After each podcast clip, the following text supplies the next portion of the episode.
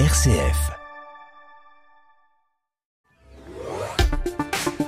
18h10, bonsoir et bienvenue à toutes et à tous dans le 18-19 près de chez vous. C'est l'un des premiers ensembles indépendants français dédiés à la musique contemporaine. On entre dans les coulisses de l'ensemble orchestral contemporain fondé il y a près de 35 ans. Une renommée internationale qui contribue au rayonnement de son territoire d'attache, la Loire. Le chef d'orchestre répond à nos questions à 18h40 dans l'écho des territoires. L'actu, ce sera à 18h30 comme d'habitude et cette semaine avec Lucas Laubert. Bonsoir Lucas. Bonsoir Corentin, bonsoir à toutes et à tous. On parlera passoire énergétique et rénovation. Presque une semaine, presque une résidence principale sur 5 qui est considérée comme une passoire en France et trouver les fonds pour réaliser les travaux ce n'est pas toujours facile. Eux aussi sont difficiles à trouver, les médecins, les déserts médicaux sont présents partout dans notre région. Face à cela, la téléconsultation se développe, une solution pour éviter de surcharger les médecins présents. Et puis on aura du reggae aussi dans le journal Eh bien oui, avec la dubbing, le groupe stéphanois joue demain soir au Zénith de Saint-Etienne et le batteur du groupe est au micro de RCF. Mais avant cela, un personnage qui a marqué la région Auvergne-Rhône-Alpes et qui a été marqué par elle, l'abbé Pierre. Un film lui est consacré et sort mercredi. Oui, l'abbé Pierre, une vie de combat, un film de Frédéric Tellier avec euh, Benjamin Laverne dans le rôle de l'abbé Pierre. L'abbé Pierre, frère Philippe ou Henri Grouès aura été à la fois résistant, député, défenseur des sans-abri et révolutionnaire. Mais ce qu'on connaît moins de lui, c'est cette forte attache à la région Auvergne-Rhône-Alpes. Le récit de cette histoire avec notre invité ce soir. Le 18-19 en région Auvergne-Rhône-Alpes, une émission présentée par Corentin Dubois. Pierre Lunel, bonjour. Bonjour à vous. Et merci d'être avec nous. Donc vous êtes euh, le biographe de l'abbé Pierre, en tout cas un biographe important puisque vous avez écrit euh, plusieurs livres euh, sur, sur l'abbé Pierre depuis, depuis quelques années quand même maintenant. Donc vous le connaissez bien. Ben, C'est-à-dire que je l'ai suivi au moins à peu près 25 ans. Donc je l'ai bien connu jusqu'à sa mort. Quelle relation vous entreteniez avec lui justement? Une relation filiale, bien sûr, euh, une relation euh, admirative de ma part, euh, une relation parfois empathique, parfois, comment dire, parfois agitée, parce que il avait un caractère, il avait un caractère très fort, en même temps qu'une très grande tendresse. Et moi, j'avais des idées également très précises sur certaines choses. Non, nous n'étions pas tout à fait d'accord sur tout. Et comme il aimait beaucoup sa légende et que moi je trouvais que la réalité était parfois plus jolie que sa légende, parfois il y avait des frictions. Mais des frictions amicales qui ne duraient pas parce que il était étranger à la rancune, étranger à tout ce qui euh, créait du malaise et on redevenait amis très vite. Et puis c'est vrai qu'il y a beaucoup de choses à, dire sur l'abbé Pierre, beaucoup de choses à raconter. Il a beaucoup vécu, beaucoup fait, beaucoup été euh, dans, dans l'action. Euh, nous, on va s'intéresser plus à, l'aspect régional de, de l'abbé Pierre en Auvergne-Rhône-Alpes, plus précisément quand même en Rhône-Alpes et puis dans la région lyonnaise aussi où il a grandi. Et déjà pour commencer, donc, euh, l'abbé Pierre est né à Lyon, pas sous le nom de, l'abbé Pierre en, l'occurrence, mais donc il naissance à Lyon en 1912. Quel est son attachement euh, à Lyon? Comment il grandit déjà dans, dans, un premier quartier qui était le quartier de la, Croix-Rousse, qui est un quartier euh, aussi plein d'histoire. Oui, et il est très attaché, mais comme tous les enfants, sont attachés à leur lieu d'enfance. Moi, je ne connais pas un seul enfant qui euh, n'ait pas une mémoire émue des lieux de son enfance. Et par conséquent, alors c'est non seulement les lieux, mais c'est les gens qui y vivent. C'est sa famille. Il a toujours euh, ressenti un profond attachement à toute sa famille et à ses racines. Ces racines, elles ne sont pas vraiment lyonnaises. Enfin, par son euh, père, elles ne sont pas lyonnaises. Elles sont de la montagne, de la, de la Haute-Savoie. Euh, de Fouillouse, près de Saint-Véran. Et après, après son aventure au Mexique, parce que le papa de Henri Grouès, c'est son nom à l'abbé Pierre, le papa de Henri Grouès est parti chercher fortune au Mexique dans les années 1900. Il a des revenus et il a épousé à ce moment-là une jeune fille de la bourgeoisie lyonnaise qui était elle-même fille de commerçants euh, en textile de la région lyonnaise, de ce que l'on appelle la bonne bourgeoisie lyonnaise. Et c'est ainsi que Henri a passé toutes ses premières années de vie, jusqu'à son adolescence d'ailleurs, comprise, et même jusqu'à son entrée chez les moines, euh, à 19 ans, à Lyon.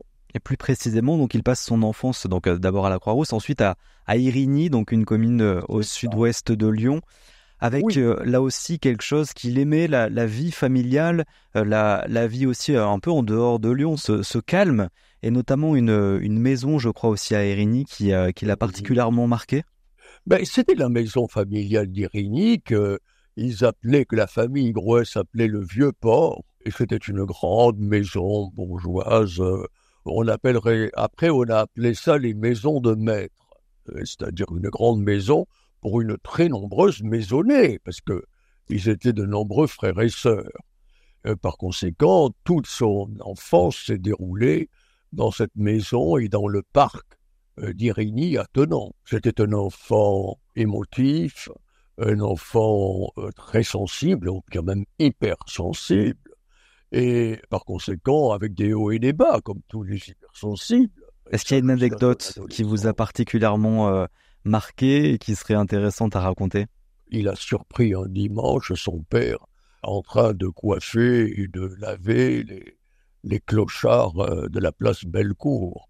Et quand on est enfant, ça doit être un étonnement absolument incroyable que de voir son papa, euh, homme fort, chef d'entreprise, euh, bien vêtu toute la semaine, euh, s'occuper des, misérables le dimanche. Ce qu'il faisait tous les dimanches d'ailleurs, pas seulement ce dimanche en question, où Henri le surprend, enfin de loin, le surprend en train d'accomplir ses gestes. Et donc, vous l'avez évoqué tout à l'heure, il y a aussi son passage euh, au scout, euh, justement, euh, pareil, dans la commune du sud-ouest lyonnais, à, Irigny, où, où ça va être important, un passage important pour lui. Il va avoir un petit totem castor méditatif, notamment. Ça, ça voilà. un rôle castor méditatif. Et puis, c'est là où le hasard, ou pas le hasard, je pense que ça existe, a, l'a mis sur ses pas un ami qui était un peu plus âgé que lui, je crois qu'il avait un an, un an et demi de plus que lui, euh, mais qui lui sera euh, extrêmement précieux au milieu de tous ces tourments, et ce pendant longtemps. Il s'appelle François Garbi.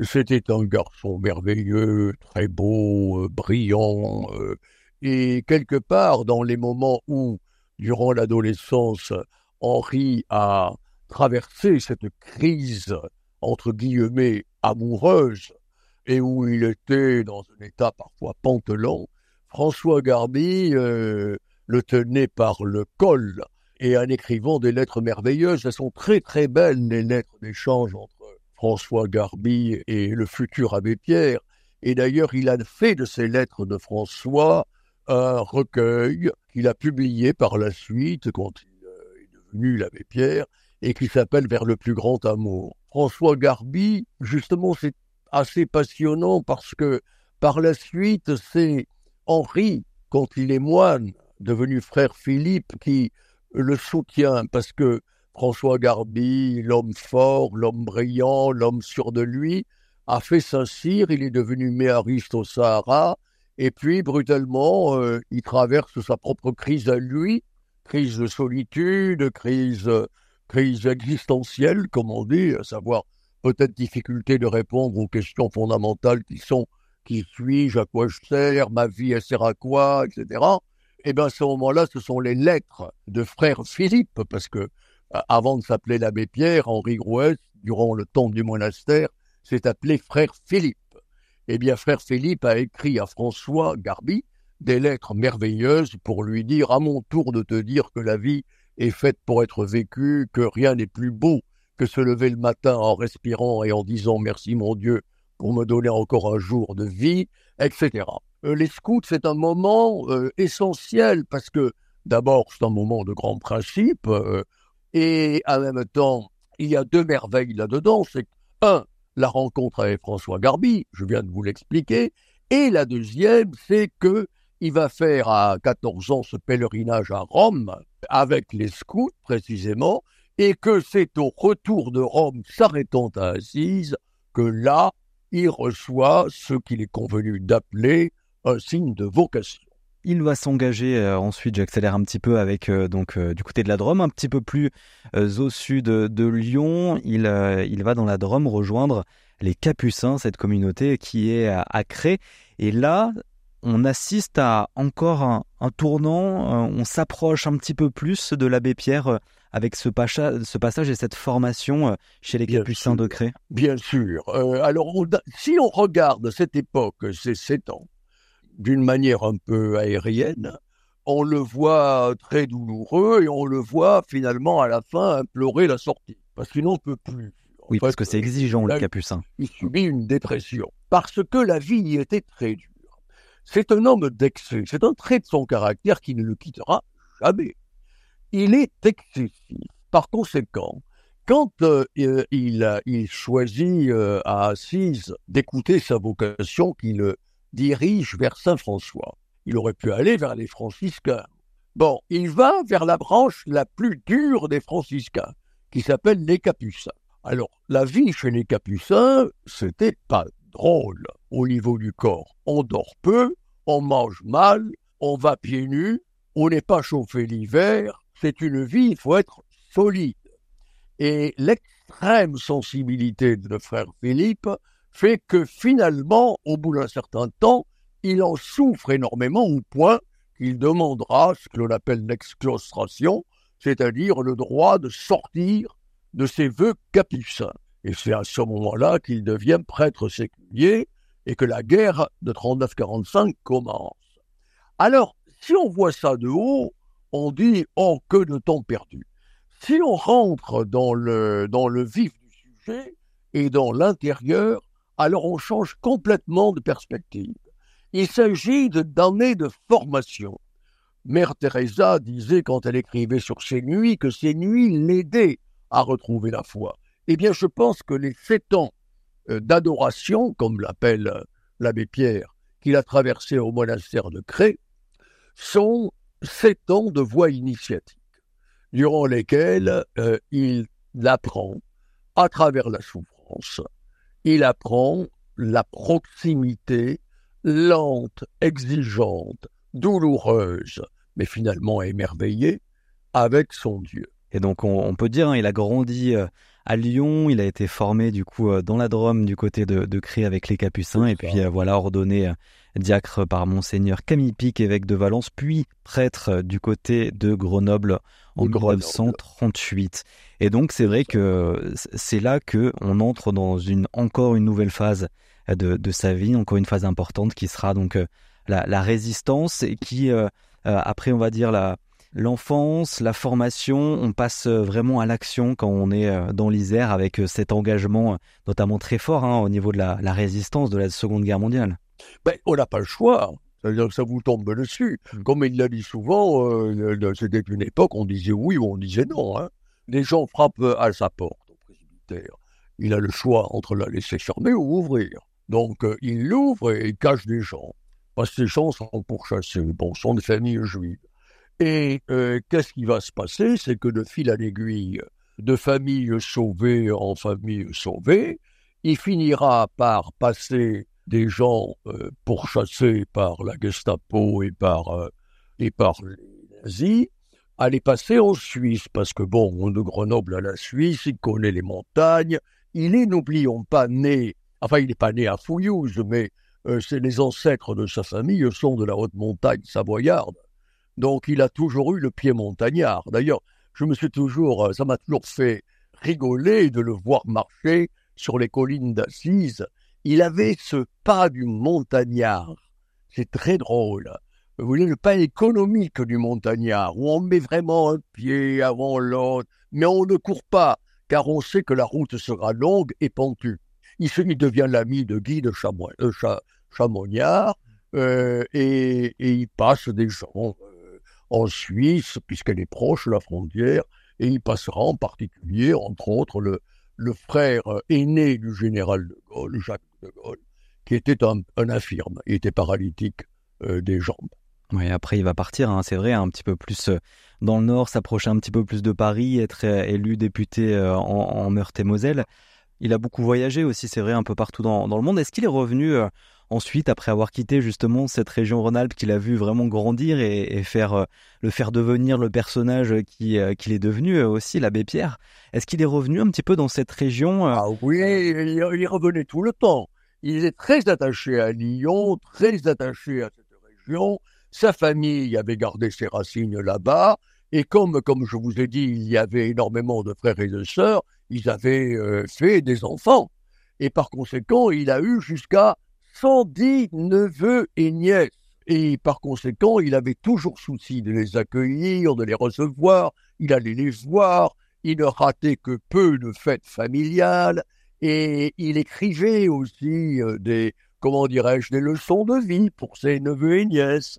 Euh, il était très attaché à cette région. Et à Lyon, c'était son recours au fond euh, et son pèlerinage aux sources, ses racines. Il était lyonnais le cœur. Merci beaucoup Pierre Lunel d'avoir été avec nous. Je rappelle, vous êtes donc euh, biographe de l'abbé Pierre et on peut découvrir tous vos livres sur l'abbé Pierre qui ont égrené ces, ces dernières années, ces dernières décennies. Mais merci beaucoup d'avoir été avec nous. Merci infiniment. Les grands cols routiers alpins ont fermé pour l'hiver. De la neige est annoncée pour ce week-end, mais êtes-vous équipé de pneus neige? Depuis mercredi, votre véhicule doit être chaussé de pneus neige ou quatre saisons. Alors, est-ce que c'est obligatoire pour tout le monde? Des contrôles seront-ils effectués? Est-ce le bon moment pour les chaussées Victorien Duché, journaliste RCF euh, Haute-Savoie, va vous répondre. Bonsoir Victorien. Bonsoir Corentin, bonsoir à tous. Euh, oui, ce sont plusieurs centaines de communes de la région Auvergne-Rhône-Alpes, du Cantal à la Haute-Savoie, en passant par la Drôme-Ardèche, qui sont concernées par cette obligation euh, de s'équiper. Alors pour être en règle, vous devez équiper votre véhicule de quatre pneus neige ou avoir dans votre véhicule des chaînes ou euh, chaussettes, j'insiste bien sur le ou. Euh, plus économique, c'est euh, les pneus de 4 saisons, bien sûr. Ils sont aussi tolérés. des pneus, en revanche, qui doivent être porteurs du logo M plus S, ou vous savez, du fameux pictogramme montagne. Est-ce que je vais me faire contrôler cet hiver aussi? C'est une question qu'on peut se poser, Victorien. Oui, surtout que c'est la troisième année hein, que ce euh, dispositif est reconduit dans le cadre de la loi Montagne 3. Euh, la loi est claire hein, euh, et elle indique que les usagers risquent une amende de 135 euros si la règle n'est pas respectée. Mais dans les faits, aucun risque de se faire verbaliser. Le gouvernement privilégie toujours la sensibilisation à la répression. Il n'y aura donc pas d'amende une nouvelle fois cet hiver. Néanmoins, il est tout de même important d'être équipé pour sa sécurité, celle des autres pour éviter de se retrouver avec euh, euh, des, des fils de voitures très importantes qui eh se retrouvent bloquées, mais aussi pour les assurances, hein, puisque en cas d'accident, si vous n'êtes pas équipé, vous partez tout de même avec un sérieux handicap au moment du constat. Alors justement, si je veux m'équiper, que je n'ai toujours pas fait, Victorien, est-ce que c'est trop tard? Alors non, ça n'est pas trop tard, bien sûr que non. Hein. L'obligation, elle court jusqu'au 31 mars, depuis le 1er euh, novembre, sur donc les territoires euh, concernés. Euh, ce qu'il faut bien comprendre, hein, c'est que le pneu neige est efficace à une température au sol de moins de 7 degrés. Donc ça n'est pas encore tout à fait le cas encore aujourd'hui en pleine. Au-delà, c'est vrai que la gomme se dégrade bien plus rapidement. C'est ce que me disait encore un garagiste euh, il y a une semaine, euh, puisque nous avons aussi réalisé un sujet là-dessus pour nos, pour nos journaux euh, locaux. Il y a une semaine, d'ailleurs, j'ai voulu prendre rendez-vous chez mon garagiste. On m'a répondu qu'il fallait patienter un mois. Ah donc euh, vous comprenez bien que euh, voilà, les pneus je ne les aurais pas pour tout de suite. mais maintenant, je pense que l'échéance du 1er novembre est passée, clairement. Davantage de créneaux vont pouvoir se libérer. Eh bien, tout est bien noté. Merci beaucoup, Victorien. Et on s'équipe donc dans les départements concernés, effectivement. Merci beaucoup. Et, euh, bel hiver. On n'a pas encore vraiment atteint l'hiver. Bel hiver, mais, mais, La neige est en train d'arriver. Elle est en montagne chez nous, dans le pays de Savoie et elle ne devrait pas tarder à arriver en pleine. Donc, bien s'équiper. Merci beaucoup, Victorien. Avec la chronique Ce jour dans l'histoire, Bruno Fuma fait plusieurs bonds dans le passé pour vous raconter les anecdotes du jour. En trois minutes, découvrez ou redécouvrez les petites et la grande histoire. Ce jour dans l'histoire, c'est du lundi au vendredi à 12h55 sur RCF et quand vous le voulez sur rcf.fr. Accompagner les parents dans leur quotidien de manière pratique et décomplexée, c'est ce que vous propose chaque semaine l'émission Tu me remercieras plus tard. Vincent Bellotti invite des parents, des experts et des personnalités à partager leurs expériences et leurs conseils dans la bonne humeur. Tu me remercieras plus tard, c'est chaque samedi à midi sur RCF et à la demande sur rcf.fr. 18h30 et vous êtes sur RCF en Auvergne-Rhône-Alpes. Le journal avec Lucas Laubert. Bonsoir Lucas. Bonsoir Corentin, bonsoir à toutes et à tous. À la une ce soir, le casse-tête de la rénovation des logements. Beaucoup d'habitations sont des passoires énergétiques. Des travaux sont parfois nécessaires mais coûteux. Coup de projecteur sur les aides dans ce journal. Autre problème, les déserts médicaux. Le manque de médecins est parfois énorme à la campagne et même en ville. Alors pour y remédier, de plus en plus de pharmacies passent le pas de la téléconsultation. Et puis c'est un groupe de reggae qui a la Loire dans le sang. La Dubbing qui joue demain à domicile au Zénith de Saint-Etienne. Une grande fête à venir que nous décrit le batteur du groupe dans quelques minutes. Et puis pour la météo, encore du vent Oui, la tempête Domingo arrive par l'ouest, mais la région devrait être plutôt épargnée.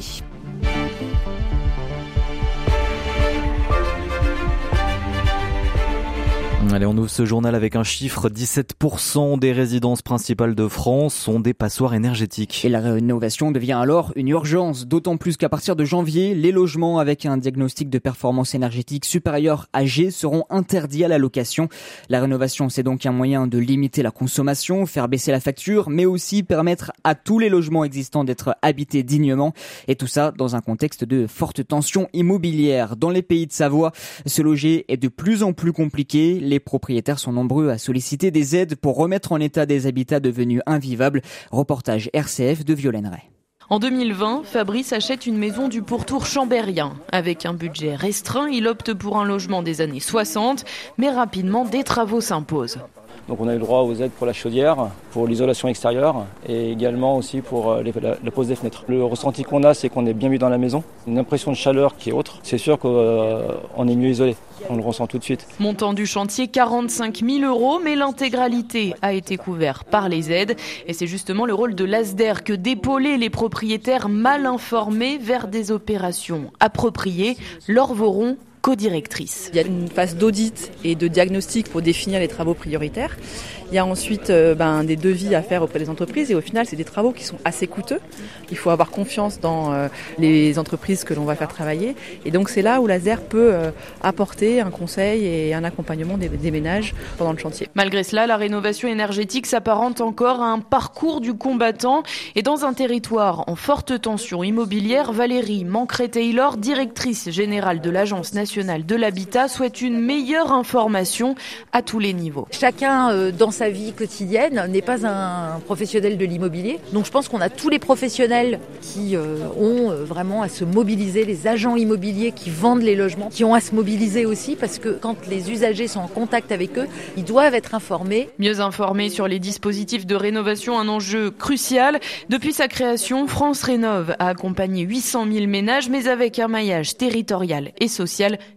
très hétérogène. Un reportage signé Violaine Ray. Et si vous aussi vous souhaitez plus d'informations en vue d'une rénovation, rendez-vous sur le site www.asder.asso.fr ou sur euh, ou dans les maisons France Service.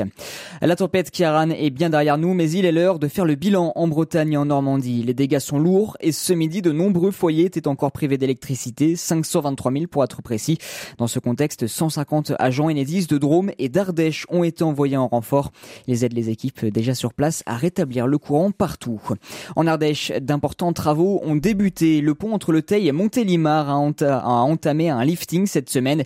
Il faut dire qu'il en avait bien besoin. Il a presque 70 ans et on observait depuis quelque temps une dégradation généralisée de la surface du béton sous les trottoirs, avec de nombreux éclats qui laissent apparaître des aciers oxydés et provoquent même quelques chutes d'éclats de béton. Des travaux donc plus que nécessaires et qui vont durer, Jean-Marie Portero. Et oui, il faut dire que 179 mètres de pont à rénover, ça ne se fait pas en 5 minutes. Le chantier va durer jusqu'au premier trimestre 2025, selon la direction interdépartementale des routes, la DIR. Il faut dire que 15 000 véhicules l'empruntent quotidiennement, dont 3500 poids lourds.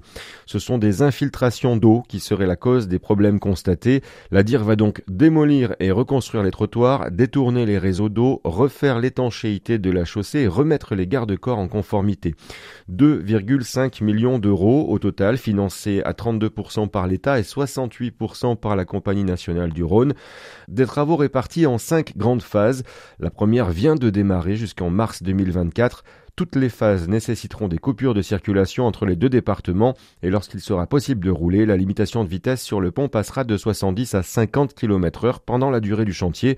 Piétons et cyclistes pourront continuer à emprunter l'ouvrage, sauf lors de la phase 4, coupure totale. C'est le sens Dromardèche qui sera le plus impacté par les cinq phases de travaux. Ils dureront jusqu'au printemps 2025. C'est un problème grandissant depuis quelques années, les déserts médicaux. Et c'est parfois un vrai casse-tête dans les départements ruraux. Alors sur le territoire, on essaie de s'adapter. En Haute-Loire, par exemple, les bornes de téléconsultation se développent de plus en plus. Sur le département, plusieurs pharmacies viennent de franchir le pas. Elles permettent d'avoir un accès rapide à un médecin via une consultation en ligne. Mais cela reste une solution d'urgence, Martin Obadia. Dans son officine à Vals-près-le-Puy, Caroline Perradi vient d'installer une borne de téléconsultation. À l'intérieur, tout est fait pour accompagner le patient. Il y a une petite borne où on insère sa carte vitale. C'est très ludique et assez simple en fait. Hein. Et puis euh, si c'est faussé, le médecin le voit aussi derrière l'écran. Si le doigt est bien positionné dans l'oxymètre, tout est connecté pour voir s'il y a un biais effectivement euh, de manipulation. Quatre rendez-vous ont déjà été effectués. Une manière de pallier le manque de généralistes sur la commune. Trois ont cessé leur activité. À Saint-Julien-Chapteuil, Aurélien Fourcade a installé une borne en avril. La téléconsultation sert en dernier recours. Le but c'est vraiment d'éviter d'envoyer les gens euh, aux urgences pour des situations qui ne nécessitent pas de consulter un service d'urgence c'est vraiment une solution de dépannage. C'est une solution ponctuelle qui s'avère utile euh, dans pas mal de cas. Plusieurs types de consultations ne sont pas prises en charge par les bornes, par exemple celles concernant les enfants de moins de 3 ans ou encore le renouvellement des arrêts maladie. Elles permettent de faire un premier état des lieux de la santé du patient. Roland Bérin est médecin généraliste à guitare et membre du syndicat MG France 43 téléconsultation, on peut effectivement euh, avoir une première approche, déclencher éventuellement certains examens, prescrire une prise de sang, ou éventuellement prescrire un premier traitement. Euh, il faudra que le patient il soit quand même vu par un médecin derrière. Les consultations restent encadrées. En cas de besoin, les équipes des pharmacies sont formées pour accompagner le patient. Un reportage de Martin Obadia de RCF Haute-Loire. Le rendez-vous, lui, est 100% sécurisé. Pour le prix, le patient doit seulement avancer la part mutuelle de la consultation, c'est-à-dire 7,50 euros. À Grenoble, une aide financière d'urgence va être mise en place pour les producteurs de noix. C'est Marc Fesneau, le ministre de l'Agriculture, qui l'a annoncé. Une aide exceptionnelle pour compenser les pertes de chiffre d'affaires. C'est la conséquence de grêles à répétition cette année, avec en plus une concurrence étrangère venant du Chili ou des États-Unis. Au total, jusqu'à 10 millions d'euros d'aide vont être mis sur la table pour le secteur. À Saint-Etienne, un centre commercial a été évacué cet après-midi. 200 personnes se trouvaient dans ce géant casino quand une odeur suspecte a été été détecté dans la galerie marchande. Les pompiers sont intervenus, dont un spécialiste des risques chimiques. Après une heure de vérification, aucune anomalie n'a été détectée et le magasin a pu rouvrir ses portes au public.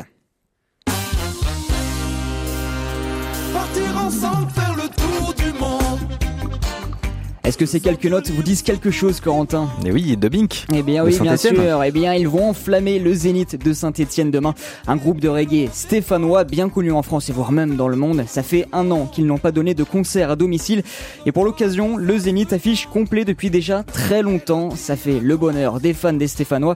Mais pas que, il fait aussi et surtout le bonheur du groupe. Clément Bonsignor a joint pour RCF. Zigo, c'est le batteur de la de Bink. Je sais pas combien de fois on a joué au Zénith de Saint-Etienne, mais on pourrait penser que ça la routine, mais pas du tout. Pour nous, c'est à chaque fois une, certaine pression, une, énorme envie. Je pense que on peut comparer ça à un match des Verts, quoi. Vraiment, c'est la date événement sur chaque tournée, quoi. Ce qui est marrant, c'est qu'en plus maintenant, euh, avec Internet, les gens se font passer le mot. Donc il y a des gens qui viennent de très loin, qui viennent des États-Unis, qui viennent d'Amérique du Sud, euh, de Bretagne, euh, d'un peu partout parce que justement il y a cet effet chaudron quoi. C'est vraiment un truc particulier. Puis même pour nous, même si on donne tout à 100% absolument partout, il y a une autre émotion euh, à Saint-Étienne parce qu'il y a nos familles, il y a nos amis, il y a des gens qu'on croise dans la rue tous les jours et, et ça crée quelque chose de nouveau. Et puis je pense qu'il y a une certaine fierté d'être stéphanois. Saint-Étienne c'est une ville euh, particulière qui a un état d'esprit, une, une histoire. Et voilà, tout ça euh, dans la cocotte minute euh, du Zénith, ça fait des soirées très particulières. Et voilà Zigo, le batteur de la Debink, joint au téléphone par Clément Bonsignor.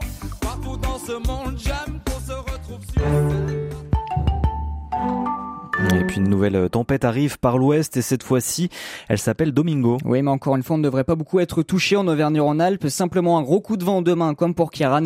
Tous les départements de la région sont en vigilance jaune. Et puis le ciel, demain, c'est encore de la pluie. Un peu de soleil le matin sur les Alpes, mais l'après-midi, pas de jaloux, de la pluie partout. Les températures maintenant, demain matin, elles seront de 7 degrés à Privas et Annecy, 8 à Saint-Etienne, 9 au Puy-en-Velay, 11 à Montluçon.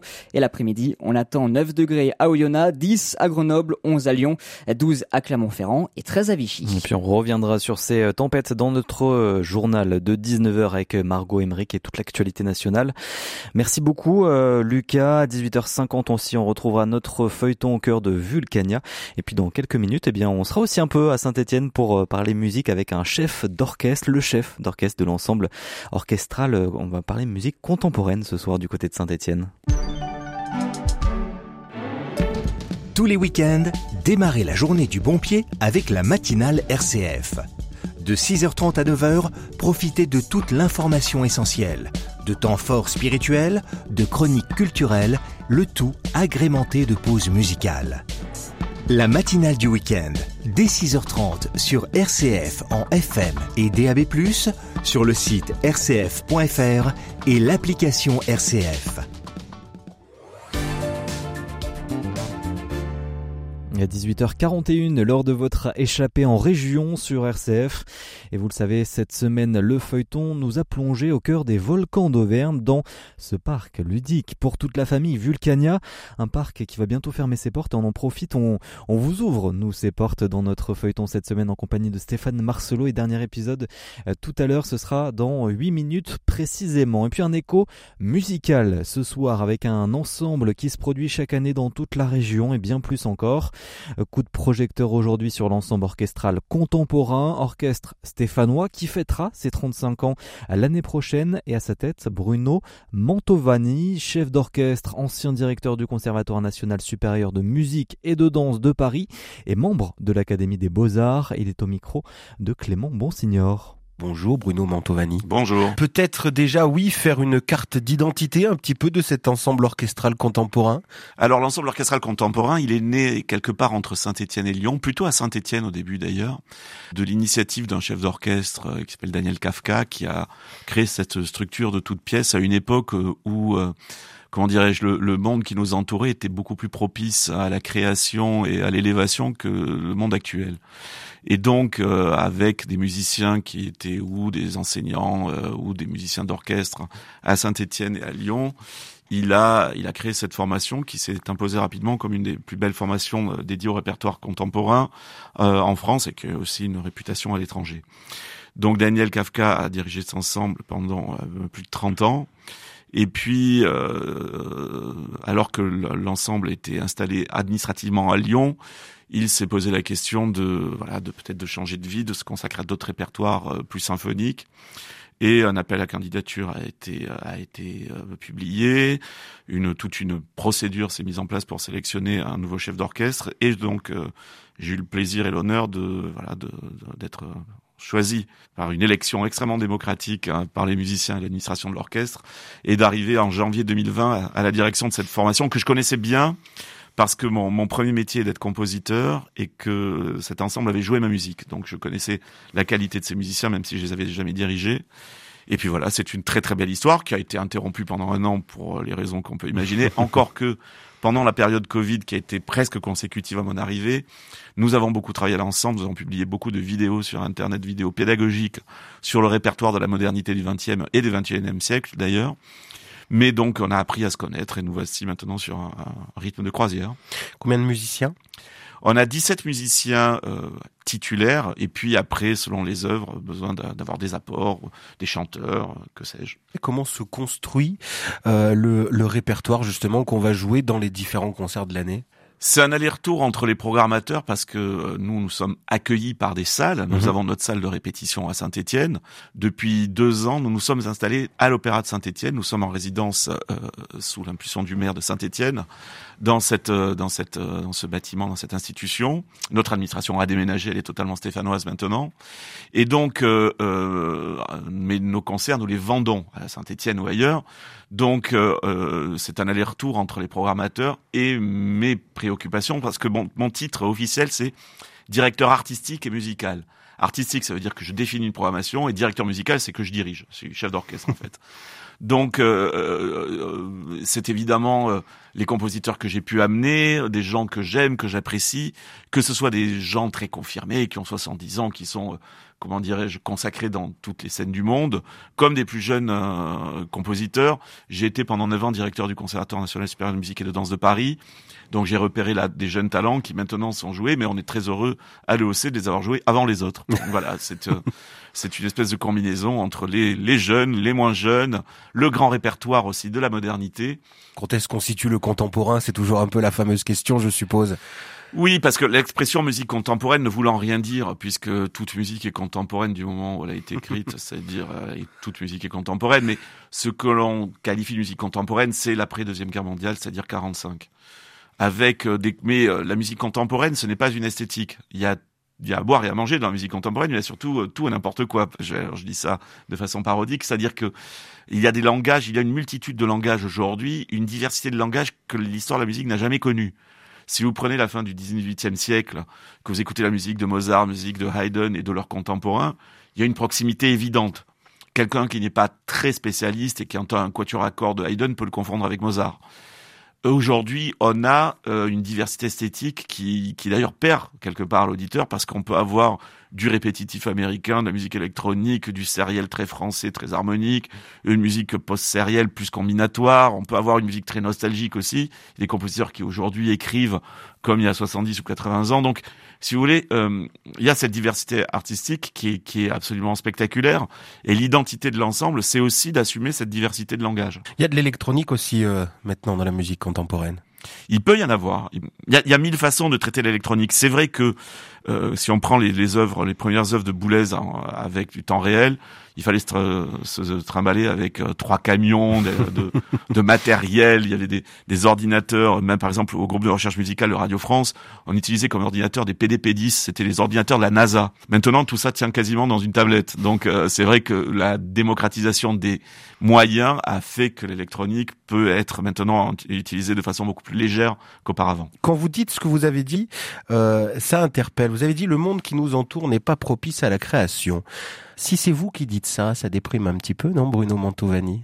Non, il faut pas. Il n'y a rien de pire pour être déprimé que de ne pas être lucide. Regardez l'évolution des présidents de la République, de François Mitterrand à Emmanuel Macron. Regardez l'évolution des ministres de la Culture, de d'André Malraux à aujourd'hui.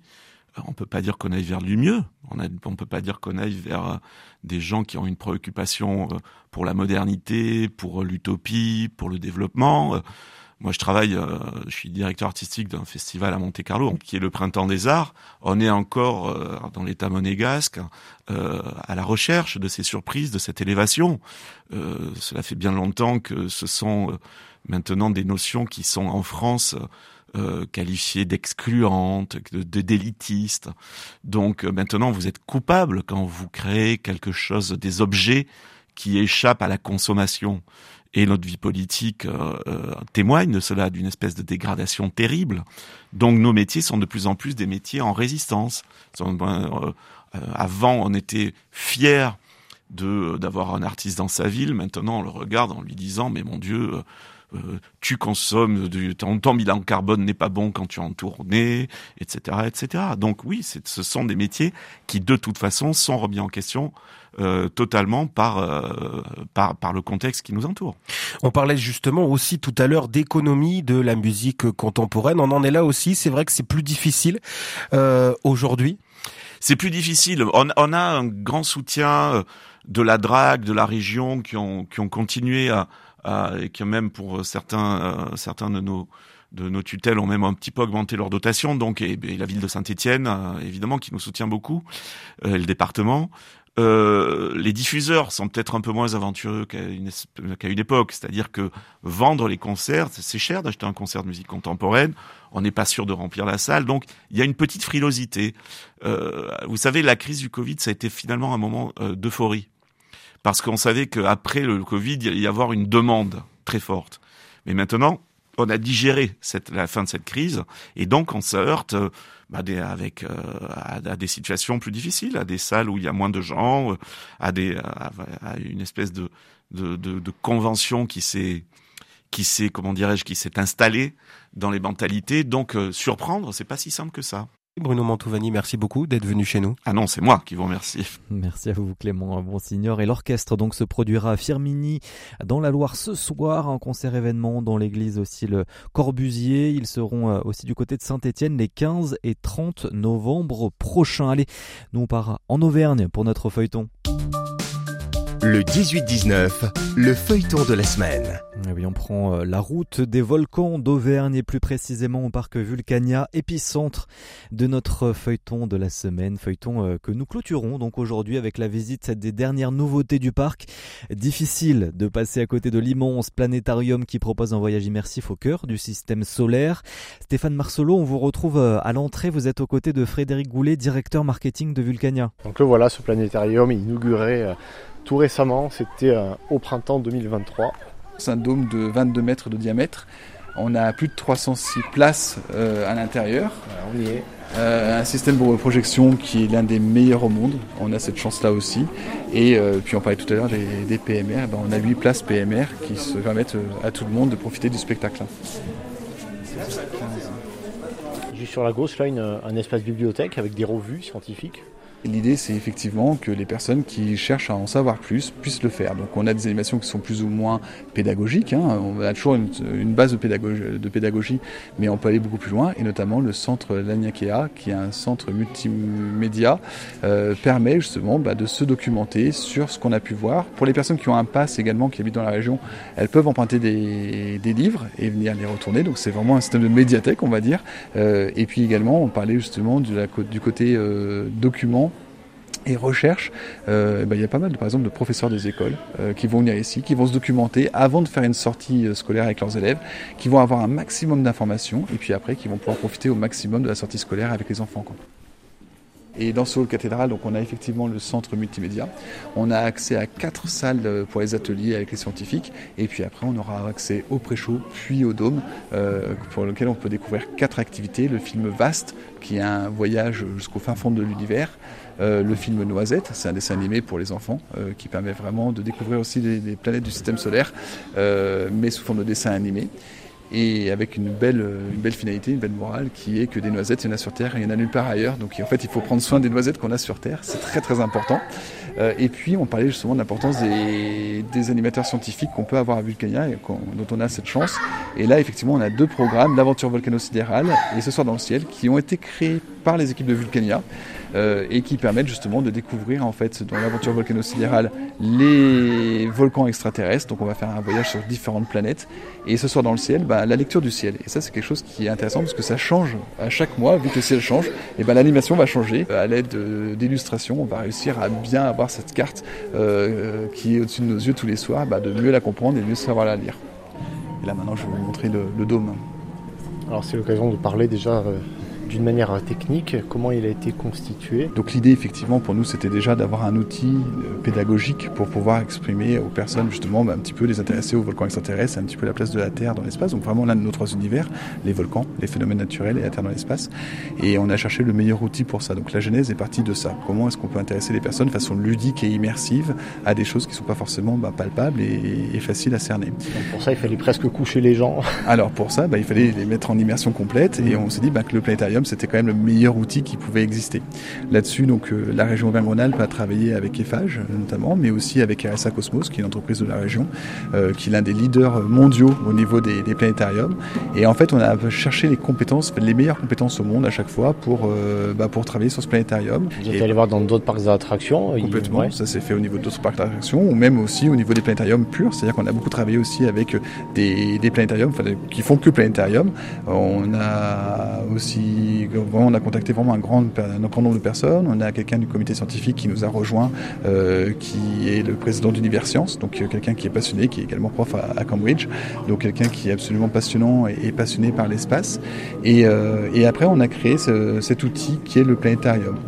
Et ce planétarium, donc forcément, on a voulu quelque chose qui rende euh, vraiment la grandeur de l'espace et notre côté très petit à nous. Les films, on parle de la qualité de projection. On a une telle qualité de noir que lorsque vous avez une projection qui se fait pourtant en 2D, vous avez réellement une impression de 3D.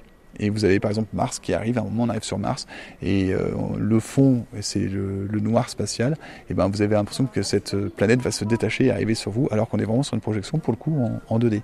Mais c'est vrai que c'est très très tout public Tout est tout public. Après, c'est vrai que le film Noisette est plutôt pour les enfants. mes enfants peuvent tout à fait voir l'aventure volcano-sidérale, c'est un beau spectacle. ce soir dans le ciel, ils aiment beaucoup. On fait des dessins, enfin c'est des dessins qui s'affichent au niveau des étoiles, donc ça marche très bien aussi. Vaste, c'est impressionnant pour tout le monde. Et effectivement, Noisette bah, est vraiment spécifiquement pour les enfants. Quoi. en tout cas, c'est dans cette nouveauté, grande nouveauté du parc Vulcania qu'on va clôturer avec vous cette euh, visite. Et merci Frédéric Goulet, merci beaucoup de nous avoir accompagnés. Puis donc Vulcania, on le rappelle, est ouvert une, très grande partie de l'année maintenant, jusqu'après les vacances de Toussaint, pour poursuivre en tout cas cette expérience. Eh bien, merci à tous. On vous attend avec impatience. Et c'est vrai que on est particulièrement heureux de partager tout ce qu'on peut faire ici, notamment le planétarium, le Namazu, les spectacles. Donc, il y en a vraiment pour tout le monde. Et, donc, on vous donne un rendez-vous bientôt à Vulcania. Voilà, Vulcania, le parc, un feuilleton signé Stéphane Marcelo pour RCF et l'intégralité des épisodes à retrouver sur rcf.fr. Et puis demain, à 18h10 dans le 18-19. Et on va terminer ce 18-19 avec un artiste canadien qui sera accueilli à l'Escale, l'espace communautaire de Saint-Jean-sur-Veille le samedi 18 novembre, donc euh, dans l'Ain. C'est Rock Voisine. Après le succès de sa tournée acoustique, il revient donc pour présenter son nouvel album Americana 2.0, de grands hits country, folk, rock américain des années 50, 60, 70 qui rendent hommage aux plus grands artistes. Petite mise en bouche avec cette reprise de Pretty Woman version live.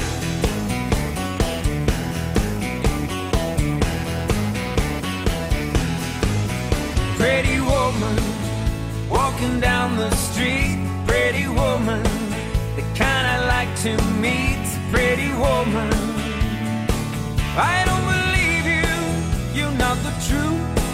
No one could look as good as you. Mercy.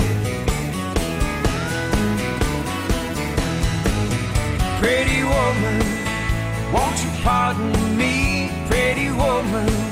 I couldn't help but see, pretty woman, that you look lovely as can be. Are you lonely just like me?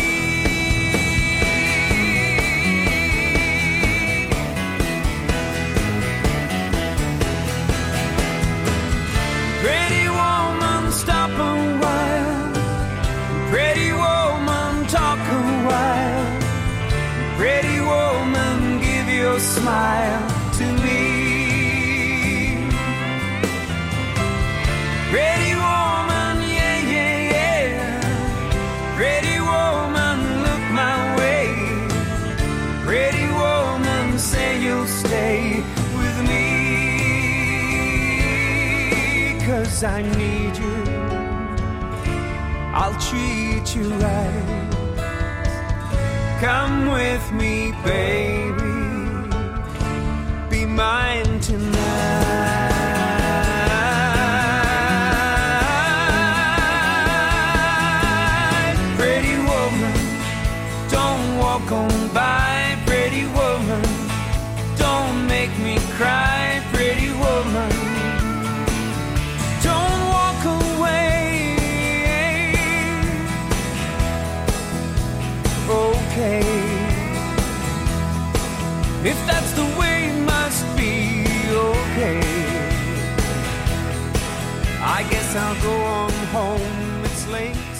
Rock voisine à retrouver à l'Escale, l'espace communautaire de Saint-Jean-sur-Veille du côté de l'Ain. Ce sera le samedi 18 novembre.